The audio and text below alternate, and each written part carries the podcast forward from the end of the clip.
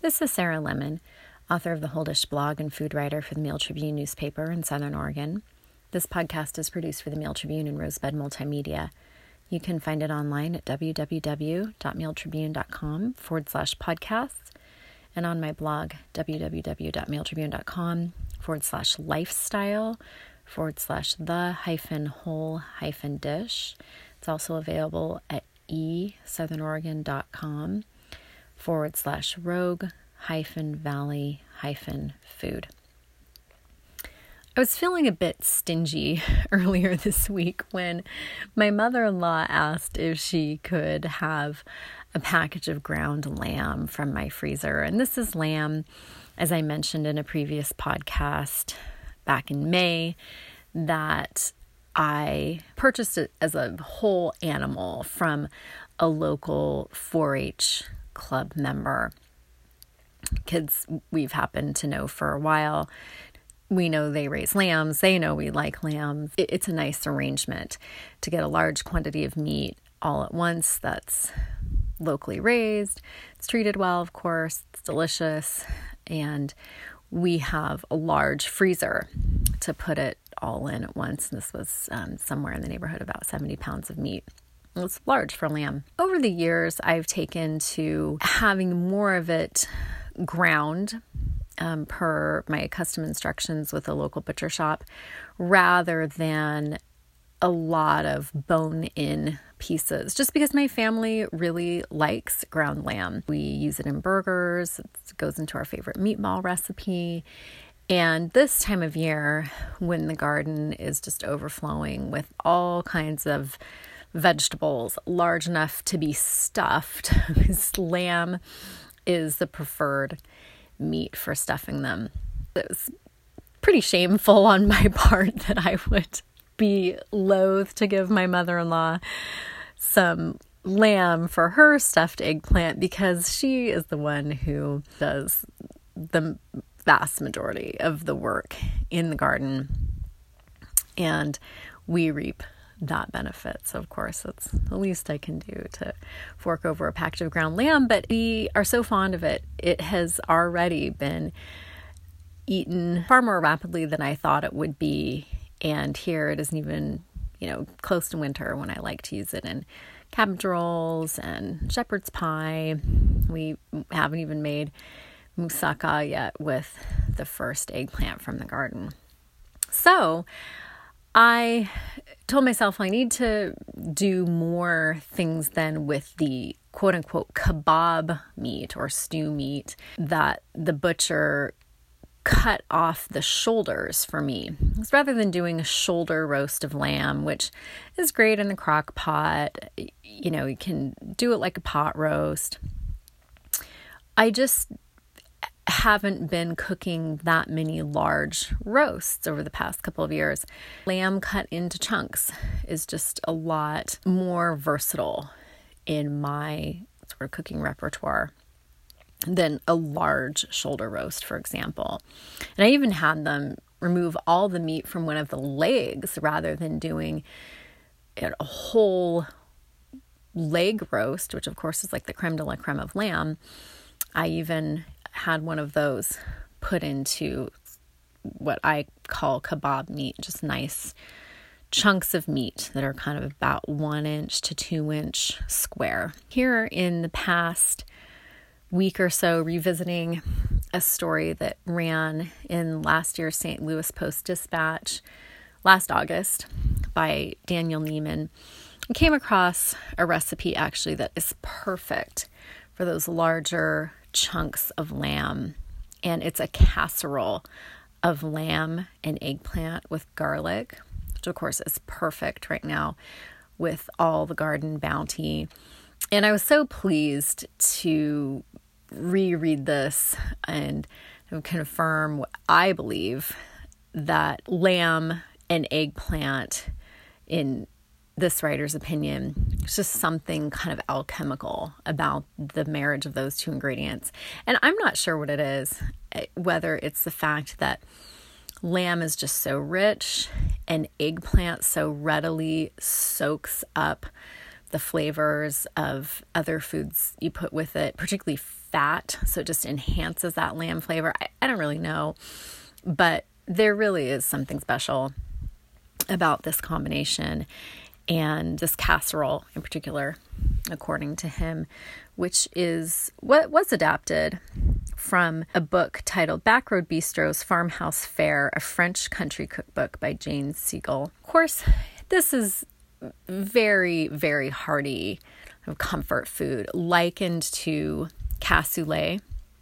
And in fact, the author of, of the book, she said about this dish if they made cassoulet in Provence, it might taste like this, of course, cassoulet being from more the north and central part of France, and Provence being an area where all those very typical Mediterranean warm weather vegetables are really bountiful. I think it sounds absolutely delicious, particularly because it's topped with a fresh breadcrumb mixture that's toasted in butter and enhanced in garlic. Gives it just that really, really nice textural contrast and really delicious, fresher garlic flavor. And right now, I happen to have a lot of new crop garlic that was harvested just about a month ago from our garden. I'm looking for ways to use it up because it doesn't all store all year. I mean, there's a lot of garlic that has a real short shelf life. So I'm trying to use up um, garlic while it's still juicy and mild, just really, really delicious. And this is a great method for that. The breadcrumb mixture itself could even be used on other dishes. It could be used to top pasta, it could be used sprinkled over salad. To start this dish, casserole of lamb and eggplant with garlic. It calls for two and three quarter pounds boneless lamb shoulder. Again, mine is already cut for me two and three quarter pounds total, and those should be cut into one and a half inch pieces. It also calls for lamb stew meat.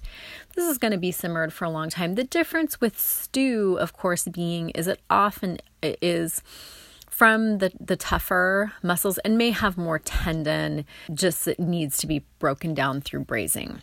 It also calls for olive oil, a half a cup plus two tablespoons, and that's a divided use. Two medium onions, two pounds of eggplant, a cup of chicken stock, a bouquet garni, which is a sprig of fresh thyme, six parsley stems, and one bay leaf tied in a bundle with kitchen string or in a cheesecloth.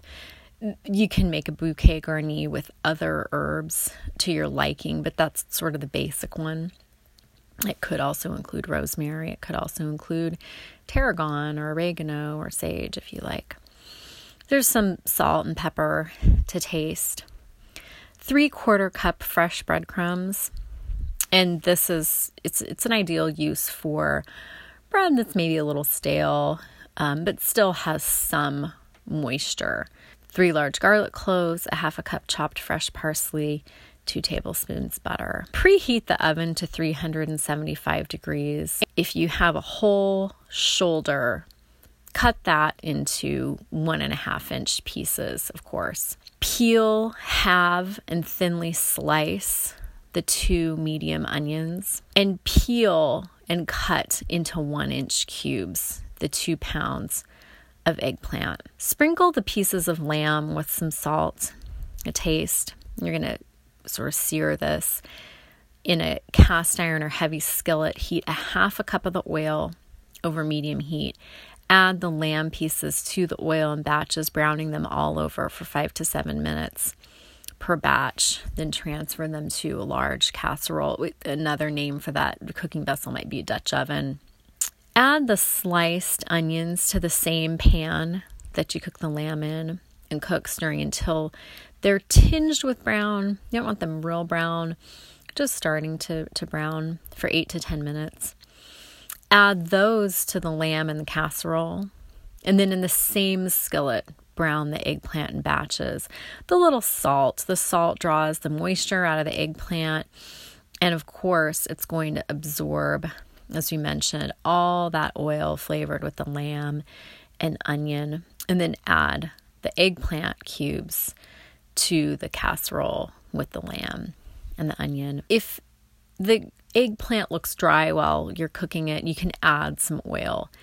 Pour the stock, and this is a cup of chicken stock. If you happen to have lamb stock on hand, which I do because when I get my lamb butchered, I ask for some of the large bones, the leg bones, to be packaged for making stock specifically would be a great use for that.